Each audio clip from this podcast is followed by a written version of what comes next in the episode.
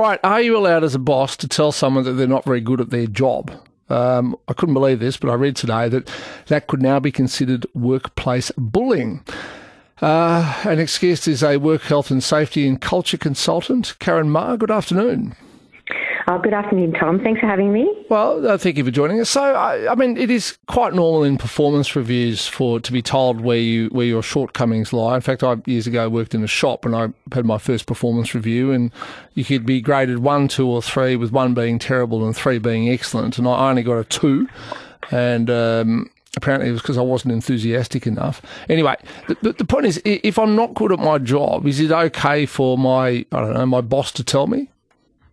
That's a good question, and I think it's really important that bosses do talk with their employees, that they're very clear with their expectations, and I think that's where we sort of end up sometimes in the trouble, because I think sometimes our managers don't do that and they let things slide, and then we get to a point where it gets a bit out of hand, and then sometimes emotions get into it and things are said that maybe could be said better, if that makes sense.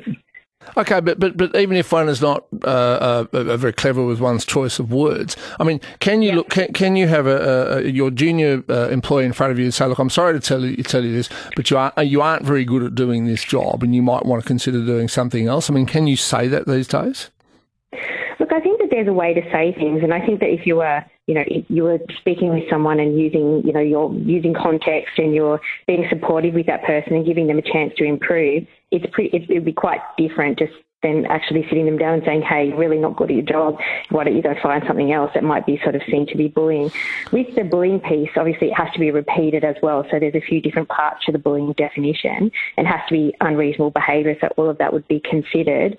But yeah, it is a tricky one for leaders to be taking reasonable management action. But but what if what if I mean you tell someone, "Look, you're not very good at this. Uh, I need you to improve." And then another yeah. few months roll around, you're still not good at it. A few more months, you're not good at it. I'm giving you the arse. You know, sorry, I'm I'm letting you go. we, we say we here we say you give someone the Tijuana because it's rhyming slang. Right. Tijuana brass. You, you know where I'm headed. I mean, I mean is, is is that okay or is that not allowed? I think that's going to be a much more uh, of a fair process. Like we need to follow a, pre- a fair process. And so I think being very clear about expectations at the start, and then if we're noticing as a leader or a manager that our employees aren't hitting the mark, then yeah, we need to have those constructive conversations with them and make make them constructive, make the language constructive. And then if they're certainly not improving and we've gone to all of those, you know, efforts and had those conversations and we've documented that, then surely there will be obviously an opportunity after we've sort of lined our ducks up in that sense. Um, to maybe terminate the, the, the employment right. situation. Uh, uh, but yeah, we have to do it carefully. A friend of mine who, who's in business says that uh, giving someone bad news in business is the same as, as giving it to a, a child or a teenager. He calls it the tish. Yeah. And, you know, I'm, I'm actually meaning a different word here, the tish sandwich. They said you have something mm. nice, which is the piece of bread, and then something horrible, which is what you yeah. really need to tell them, and then something nice again. So, oh, yeah, you, look, it, it was great that you got in early today. I really appreciate it. By the mm. way, you're terrible at this job, but uh, you, you're a really great addition to the team or something like that. Is that the way to do it? Well, I think there's definitely, you know, some, you know, that's a good way to start, isn't it? To give some positive um, reinforcement at the start, other than, you know, just having someone there and just kind of whipping them to shreds, so to speak.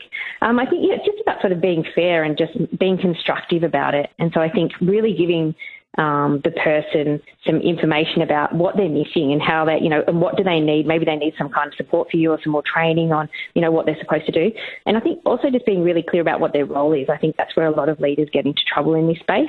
And they just don't deal with things constructively and, you know, as the um, as the relationship continues on, but they sort of wait until that point where they're just so frustrated with somebody, and then the emotion takes over, and then the poor, the, you know, the poor person walks away thinking, "I'm the worst person in the world. I've got no skills. I'm terrible at this." So hmm. I think it's about taking that human approach and just being as fair as you can. Okay. Um, All right. Yeah. Well, thank you, Karen Maher there, work uh, work health and safety and culture consultant. Um, I don't know. I've I've been sacked a few times uh, from different jobs, and I've had some pretty average performance reviews.